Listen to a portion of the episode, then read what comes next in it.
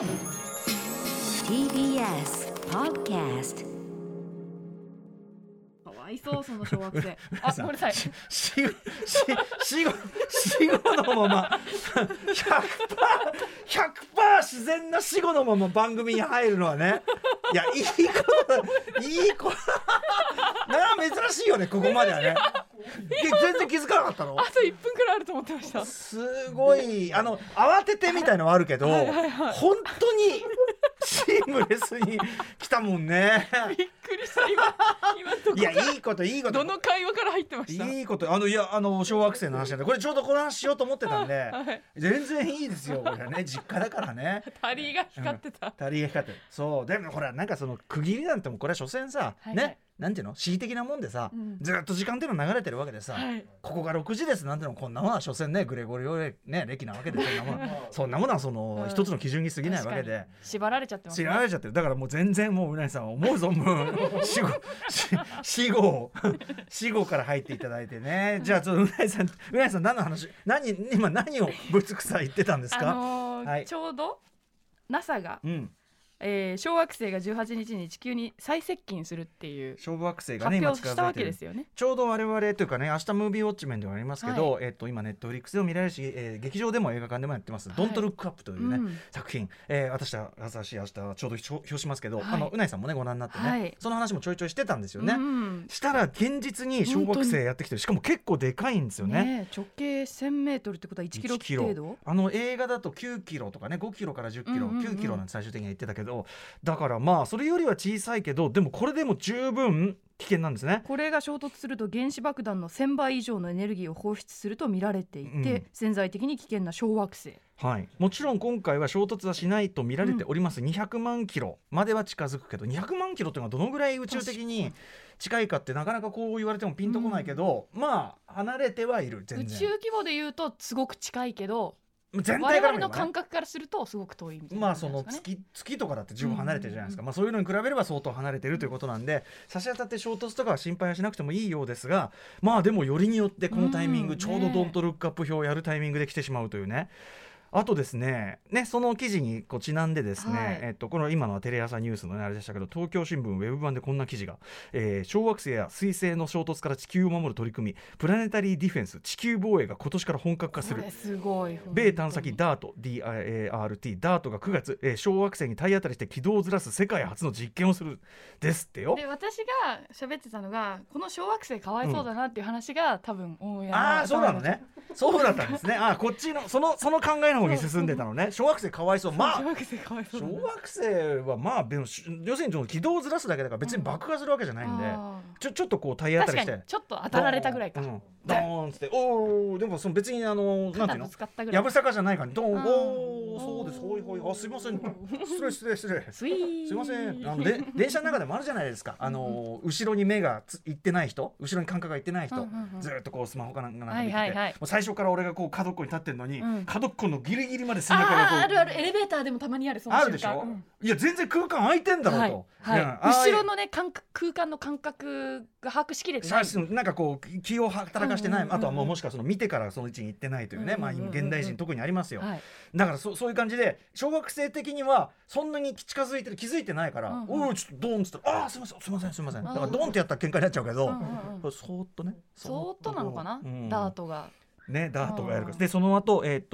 と探査機ヘラというのがですねにせんにじゅうろくねんに衝突した後を超観測するということらしいんですよ。うんうんだからまあ何にせよあのドントルックアップ的なね、まあ、かつてで言えばアルマゲドンとかディープインパクトとかね、はい、メテオなんて映画もありましたけどそういうような事態っていうのは確かにね、うん、確率として別にゼロじゃないわけでいざそうなってから大慌てになってもああドントルックアップみたいなことになるわけだから、うん、ちゃんと備えておこうとこれやっといてくれればちょっと安心しないあの映画の、ね、練習しといていただけるとね、うん、いやそのシステムがあればさじゃああれをやりましょうってなるわけで、うんうんうん、あんなねアメリカの一部のよくわかんないやつの好き勝手に、うん、されなくて済むわけですから、うん、ねえドントルックアップも本当に面白いし怖いし ね, ねいや怖かったですよ怖かったってね書いてらっしゃいましたねツイッターにね。これささっきもずっと話しててさやっぱりコロナねこれ当然コロナ禍以降であるとか、はい、トランプ政権以降みたいなものがすごく反映されてるからあのー、なんていうのかつてであればこうなったら地球ねあの一致してなんかやるでしょうみたいなのがもう、うん、まさにアルマゲドンみたいなイメージをしてましたよ。そうそう一致してなんかやるみたいなのを思ってたけど、うん、そうじゃねえなとか、あと科学もこんだけ科学的にいろんなところ当然調べて、えー、ファクトは分かるわけだから、そしたらもちろんそれに合わせた対処をされるでしょう、そうとも限らないみたいな、うん、知っちゃってるから、うん、ねえ、だから最終的にもうやることなくなってどんちゃん騒ぎかさ、うん、みたいなものがなんかあ地球だ地球文明惜しいとこまで来てるって感じなんだよね、うんうんうん、あの宇宙船飛ばしてそういう地球的規模の規模、ね、危機を避けうるかぐらいのとこまで来てるのに、うんうん、やっぱ我々があまりにもまだちょいアホすぎて、そうですね、ちょっとそこに到達するギリでダメみたいな、まあ、文明がまずそのぐらいの段階なのかもしれないですよね。いやということを考えさせられる、えー、ゲラゲラ笑いながら考えさせられるので、うんえー、ドントルックアップ明日本格的にね評したいと思っておりますが、ね、そしてこんなニュースもねやっぱうないさんが夢中になるのももっともごもっともというニュースでございました。はい、はい、いやすいませんね冒頭ね急におとなしくなっちゃって、うん、いいじゃんさっきからみたいにずっと自由に話してくれてるんですよ思うがままに。いやでも面白いなと思って、もうこんここまで来てるのか。あその科学がですか。そう、うん、人間の力っていうのは、ね、それこそ豚の心臓移植とかもありましたけど。あそうですねこの間もそんなのやられてましたけど、なんか本当映画の世界が現実で当たり前になってきてる。人をねそれで救ったり幸せにするような方向でね、はいうんうん、いる限りは全然ありですよねもちろんね、はい、だしさもちろん地球だって永久に住める場所じゃないわけで、そうですね。そうだからあれ本当に火星とか行くつもりなんですかね。火星どころじゃダメでしょ。だって太陽系がもうダメになっちゃうんだから、えー、そこまでするつもりあるんですかね。いやそこまでだからよく言うんだけど、そこまでにはもう人間いないでしょとかね、うんうんうん、それ言うんだけどそれそうかもしんないけど、うん、でもそのなんていうのそれ、そ、それってちょっと無責任じゃない。そのじゃあいなくなる瞬間ってどういう状態かを想像してないっていうかさ、だからあの最後の一人みたいな瞬間を想像してない。一応我々人間ねちっぽけなだからこそちっぽけな人間だからこそこの方向で努力し続けた結果どこまでいけるかというのはやっぱりさ努力すべきじゃないですか。それやれるところまでやる気なくしてどんちゃん騒ぎする前にね。だからうん、だからあの対応、まあ、その頃にはにいわゆる人間という形じゃないかもしれないけどだいぶ変形はしてると思いますが、うんうん、ねいろんなお化けの九太郎みたいな格好になってる可能性もありますが、うんうんうんまあ、それでふわっとこうふわっとどっかに行ったりしないと最終的には住めないわけでね、うんうんまあ、どうなる、まあ、人間じゃなくてもいいんだけどさ地球上のその時の何かしらの生命体がいやだからノアの箱舟なんですかね分かんない地球のそういういろんなものを持ってねどこそこに行くみたいなことも、うん本当にね、考えないではないと思うんですよね。もしくはその頃にはもういろいろ人間っていうかその悟りに達しててジタバタしてもしょうがないですね。もう人体がないかもしれないですね。人体もない、そう、うん、人体ないし脳みそだけがこう、そうだね、いっぱい保管されてて脳みそってもう人体じゃんそれ。そっかじゃなくてそのなんかこうもっとさ概念が、うんうんうん、でなんかもうその生きとして生けるものってもともとサイクルがあるんだから、うんうん、これはもう地球が寿命ならそれはもうしょうがないでしょというような悟りの意識、意識に対してもスーッとスーッとこうスーッとこうおいきおいきになっているとかね、そんぐらいのところに達してる可能性もありますよね。確かにこの行きたい行きたいね、他の星に移っても行きたいってこれ自体が我々のすごくこう狭い知見で出してる考えではありますからね、うん、それはね行ったところで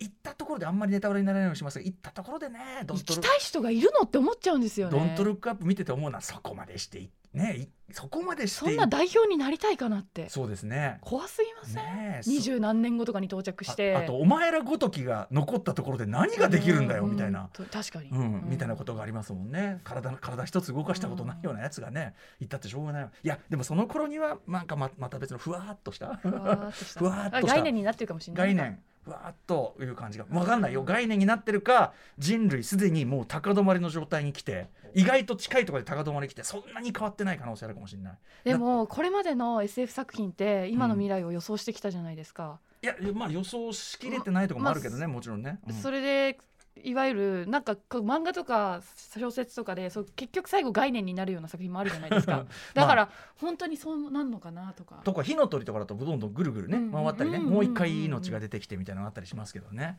どうなんですかねそんなのはね。高止まもう割と早く高止まるかもしれないよねそれはね。あのほら大人大人になったらすごい大人になってるかと思ったらそうでもなかった問題ってのがあるじゃないですか、うんうんうんうん、子供の時にだってさんじゅうって相当大人に見えるでしょ。大人ですね。で変わってない。やだな。そうでしょそうでしょ。やだな。やなのそれ 高, 高止まりじゃん。その高止まりで高止まりで、まあ、いい高止まりすぎて天井にガンガン頭をぶつけている状態って言ってたじゃないですか。だからそういう人って変わらないですかね。 そ, その可能性だから、うん、進化するとて別に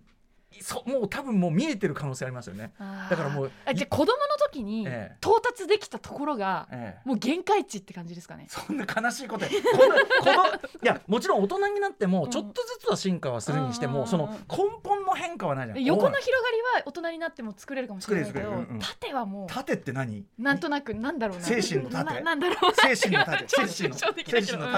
の縦なんかあこの程度で止まったな自分の精神年齢というかなんだろうな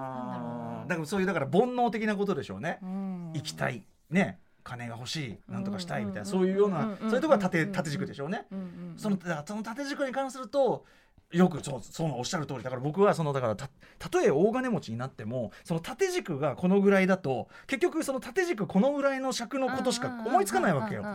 お金の使い方とかも含め、うん、まあまあ高級なもの食う、うん、でも高級なもの食うったってさ、うんね、その 下, 下がさもうそのこの能力が限界なんだから、うん、たかが知れてんじゃんそんなもんさ、うん、うまーびーみたいなことはないわけでさ、うん、まあ別にさその、うん、よ吉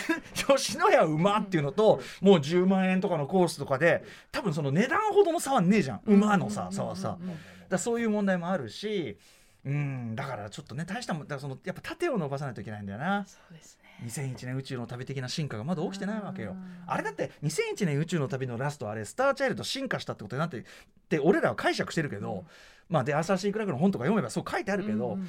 うん、どうなんですかねあれ別にねこうやって書いてきていや腹減ったなオムライスオムライスだペーペーペーペーこう近づいてきて、うんうん、俺まだちょっと赤ちゃんだからそんな食えねえけど赤ちゃんだからまだ、まだ食えねえけどもうくオムライスだなやっぱなオムライスだ母ちゃんのオムライス考えてるのはその程度という可能性もねもっともらしくこっちこう最後にこう観客のを見るわけよ、うん、スターチャイルドがにせんいちねんうちのためね、うんうんうん、でーぺーぺー母ちゃん払えた大して変わって可能性ありますからね。まあそんな悩みがね抱けるところまでなんとか人類もね存続したいものですね。はい、自分の限界を改めて、うん、なんだろうこう客観的に見ることで確かに自分のなんですかねけ謙虚さみたいなものを、うんうん、あの再確認できるかなと思いまして確かにでも、はい、客観的に 見, る見ればこそ進歩の余地も生まれますからね、うんうんうん、今ここだなって分かってないやつは進歩もないわけだから、うんうん、そしてきっちり落書きしてますねうなぎさんね。あそうあ無意識だね今隠して落書きを隠しましたね。無意識に手が動く。いやいや別にいい別にいいと思いますよ、うん、うなぎさんの落書きあのあれもねちょっとたまにインスタで見せてあげてくださいね。番組ねいやでも歌丸さんの落書きもなかなかですからね、えー、私はなんか人の話聞きながら普通に銃の絵とか描いてますから、ねえーそうですね、リアルな銃の絵を描いてますどういう心理なのかっていうねおっかないですけどねそういう人ね。はい、えー、始めましょうか。はいそうですねアフターシックスジャンクションアフターシックスジャンクションいちがつじゅうさんにち木曜日時刻はろくじじゅうさんぷんです。ラジオでお聞きの方もラジコでお聞きの方もこんばん は, んばんは ティービーエス ラジオをキーステーションにお送りしているカルチャーキュレーションプログラムアフターシックスジャンクション通称アトロク。パーソナリティは私ラップグループライムスターのラッパー歌丸です。そして木曜パートナー ティービーエス アナウンサーのうないりさです。うないさんもでも本当に常に絵描いてますよね。そうですね手が動いてないと落ち着かないんですよ。ああ分かる気もしますけどたまに自分 の, そのテレビ出演してる時 の,、うんうん、その録画見るんですけど、ええ、やっぱ絶対手動いてるんですよ。えなんかそのもちろん落書きなんかできないけどこう手が身振り手振り、うんうん、あのろくろ回してるみたいな感じのよく写真あるじゃないですか、ええ、あ説明説明ね、はい、まあでもそれかいそのなんかやってる時はしょうがないんじゃないそれ手は動くのは。でも動かない人は本当に動かないんですよね。自分の意見を話す時でも、うんうんうん、全く手動かない人は動かない身振り手振りつかない人もいるんだけどペンいじいじりながら喋る人もいたりとか人それぞれ特徴全然違うんですけどそういうの注目してみると面白いかもね。それぞれの癖がね私すごく動いちゃうんですよね。そのクリップとかもあるといつの間にかまっすぐに伸びてたりとかあーピーンってね、うん、あのそれもねいろんな癖あるらしいよ。あ曲げ方なんだっけ安住さんがさなんかあれをさ口のそのクリップのあれをグリグリ曲げちゃうみたいな、うん、あーそれはさクリップのところをすごい伸ばしちゃうってことですね、うんうん、後の人に迷惑がかかることはやめましょうっていう気がしますけど、うんうん、私もね、まあ、ね割とこうずっともう落書きって落書きっていうかなんか手を動かしちゃうわかります、うんうん、それはねあのラッパー側の仕草みたいなのさよくみんな揶揄されますけど、うんうん、あれはやっぱりその、その身振り手振りを し, しないと、うんうんなんていうかな人にすぐに出てこない、うん、だしそう人に伝える言葉っていう時の身振り手振りなんですよね、うんうんうん、どっちかっていうとね、うんうんうん、単に格好つけてるというよりは言葉をこう、うんうん、身体化するというか絞り出す時にやっぱりその体の動きみたいなものも、うん、そうだね気持ちが入るというのかな、うんうんうんみたいなもんなんで直立不動の人なかなか不思議な気がしますけどね、うん、これはね。でもいますよねいるのかな、ちょっと注意してみますね、うん、今度ね昼帯のああいうねあの、うん、解説する人とかね、うんうんうん、人それぞれあるでしょうからね。どちらかというとコメンテーターの人とかでやっぱり特徴的ですね、うんうん、その説明っていうよりも自分の意見を喋るとき、自分の考えを喋るときの映り方のときに結構特徴出てるなって。テレビの喋り手の皆さんの手の動き、はい、注目していただきたい、うんはい、ちょっとあの私事というか昨日もちょっと告知したんですけど引き続きちょっとお知らせ事していいですか、はいはい、あの土曜私急遽京都に行くことにしましてですね、うんまあ、ちょっとこれね今あのコロナ感染拡大なかなかさらにあの怖くなってる中で、まあ、もちろんあのいろいろ対策しながら気をつけながら行きまして、別に人と接触するというかねそういう、えー、あれじゃないんでよかろうかと思って行くんですが、えー、ピアフィルムフェスティバルねだいよんじゅうさんかいピアフィルムフェスティバルがずっと去年から東京で や, からやってきたんですけど、うん、京都で開かれております。京都、えー、文化博物館京都文化博物館というものかな、えー、でやってます、えー、ここであの森田義満さんななじゅっさいななじゅう祭りということでこう聞いて書いてななじゅっさい特別上映があって、私去年森田芳光全映画という本を出しましたけども、うんえー、その上映が京都でも続いていてですね、えー、土曜日にそのさんさくひんの上映があるんですが、うんうん、急遽私、えー、とそのうちごぜんじゅういちじからのライブイン茅ヶ崎、うん、これね森田芳光監督はちミリで、えー、初めてこうちょっと物語的な作品を撮り、そしてこれで片岡芳雄さんに注目されという記念碑的作品せんきゅうひゃくななじゅうはちねんライブイン茅ヶ崎、そして、えー、これがごぜんじゅういちじねでごごにじからののようなもの、これは商業作品デビュー作でございます。もうまあ、森田さんの名前を一気に知らしめかつなんていうかないまだに名画座でかかれば人集まって若い人もすごく見るし、今見ても本当にポップですけど心にしみる青春映画の本当にクラシックだと思いますのようなもの。このふたつ、えー、午前じゅういちじからのライブイン茅ヶ崎と午後にじののようなもの上映後のトークショー、これあの三沢和子さん監督の、えー、奥様でありプロデューサー三沢和子さんのトークショーがもともとついていたんですが、そこに私も参加して、この後夕方ごじから春の上映もあるんですが、まあ、あのこの後も三沢さんのトークがつくんですが、うんうん、私は最初のにかいライブイン茅ヶ崎とのようなものの方に急遽参戦しました。あの自腹でね、あのーまあ、ちょっと応援に行きたいなというのが、えー、そうなんですね。弾丸ツアーで行ってきますので、えー、ぜひお近くの方、あのーうん、お越しくださいませ。あのライブイン茅ヶ崎ははちミリ作品ですし、あのなかなかこういうあのソフト化されておりません、うんうんうん、あの音楽とかの権利関係もあって、あのー、あの商品化することはできない作品なので、あのー、こういう機会を見逃しなきようと、まあ、はちミリ作品で本当にね、あのー、まだまだ実験映画の匂いが強い作品ではあるんですが、えー、必見ですよとのようなものはもう見ればめちゃめちゃ面白い作品 ど,、まあ、どちらも私解説しますし、あのー、夕方ごじからの春に関してもう解説するし、あとあのー、森田芳光全映画で相当三沢さんと語り尽くしてはいるので、うんうん、それを踏まえて、あのー、できれば観客席の方々との質疑応答みたいな、もちろんねあの、はい、あのコロナの対策はね十分しあの消毒などはきっちりした上で、うんあのー、ちょっと質疑応答タイムも設けて、そこでまた新たな結構ねあの新聞記者もそうだったんですよ、うんうんうん、客席からの質問とかあのここがこうでしたねみたいなところで、うんうん、我々もあそれは面白いですねみたいな、うん、また出てくる余地があると思うんで、そんなのもねあの入れたいと思っておりますので、うん、ぜひあの私に直接もしくは三沢さんにね、三沢さんの本当当事者ですから、えー、聞きたいことある人なんかもお越しいただければですねお話しいただけるかと思います、えー、チケットはせんさんびゃくえんです、えー、とこれチケットピアで発売されてますなので、当日あの、えー、と京都文化博物館に行ってもチケット買えないんでここはご注意いただきたいんだけど、うんうんうん、チケットピア、えー、と窓口じゃなくてもセブンイレブンで発券できます、うんうんはい、せんさんびゃくえんお安くなってますんでね、はい、こちらお越しいただければな嬉しいです、えー、詳しくはだいよんじゅうさんかいピアフィルムフェスティバルウェブサイトをご覧ください。私なしつこく言いますが自腹でね、俺が自腹自腹で行きますので、ということはつまりあのお越しの皆さんその私が自腹の分を、うんまあ、ある意味皆さんに分け与えていると言ってもこれ過言ではない、うんうんうん、皆さんにお金を配りに行く、うん、こういう気持ちだって往復で結構かかりますからね。そうですよ、皆さんいくらかかってると思ってるんですかそんなこんなであの、まあ、でもあのこの番組をねあのお聞きの方、例えば森田さんの作品あんまり見たことないよという方もぜひねあの動く歌丸珍獣歌丸をね、なかなかパンダパンダか歌丸かという、ね、なかなか見られない、はい、なかなか見られないものですからね、うん、ぜひぜひご覧いただければと思う次第です。はい、すみません、私事でございましたが、ということで、え本日のメニュー紹介いってみましょう。ろくじさんじゅっぷんからのカルチャートークはゲームジャーナリストのジニさんが登場です。にせんにじゅうにねん初登場ということで、今年注目のゲーム作品についてなどご紹介していただきます。続いてしちじからは日替わりでライブや ディージェー プレイをお送りする音楽コーナーライブ&ダイレクト。今夜のアーティストはこちら、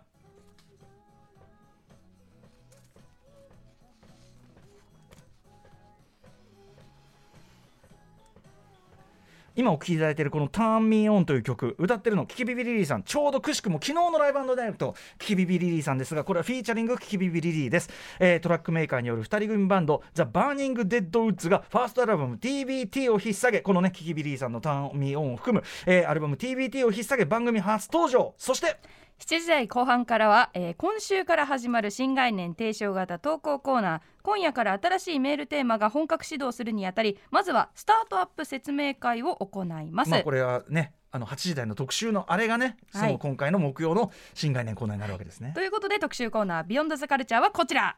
帰ってきた エヌエージーアイ なぎ物語。はい、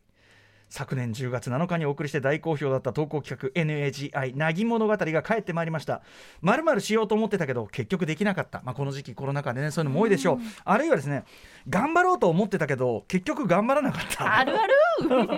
ね、あるよねそんなんねあるある、うん、でもそれが結果的に今振り返ってみれば、うん、むしろよかったんじゃない、よかったんだよ、オールオッケーなんじゃない、今のあなたがいるのはその決断のおかげ、そういうことなのよ。もうこの結果オーライ思考を僕はもっとみんな手に入れた方がいいと思うんですよね、うんえー、ということでいわゆるまあ波な物語というのがありますね世の中にはね、波な物語ありましたね。しかし去年でしたっけ、えー、去年去年ね去年ありましたけど波な物語はやっぱりこれからの季節ちょっとねまたオミクロン広がってきてね、うん、またさらにちょっと波な物語あまり推奨されない季節やってきたので、むしろなぎな物語なぎな人生、えー、肯定するようなエピソードを紹介していきます。来週からのレギュラーコーナー化に向けて今夜は拡大版スペシャルです。前回の放送で紹介しきれなかった投稿も紹介しつつ、皆さんのなぎ物語をじっくり噛み締めていきます。皆さんからはあなたの消極的な日常を肯定するようなメールをお待ちしております大切なのはこれ合言葉はこれは停滞じゃない高止まりだ、この高止まり精神今から大事にやってきますんでね、ポジティブでいいですね。メールアドレスは歌丸アットマーク ティービーエスドットシーオードットジェーピー 歌丸アットマーク ティービーエスドットシーオードットジェーピー まで、また番組のリアルタイムの感想やツッコミも歌丸アットマーク ティービーエスドットシーオードットジェーピー まで。放送でメールが採用された方には番組ステッカーを差し上げます。そして番組では各種 エスエヌエス も稼働中です。 Twitter、ライン、Instagram ぜひフォローしてください。うなさんさっきのあの、はい、落書き捨てないでくださいよ。えー、なんでですか。いやインスタにあげるから。えー、やだ大した絵じゃないもんそんな頑張って描かなくてもいいんですよこういうことを書いてますみたい な, ない私もじゅうの絵載せますから。じゃああ本当ですか。はい、あの今日書いてないけどね、後で書き本末転倒それではアフターシックスジャンクション行ってみよう。えアフターシックスジャンクション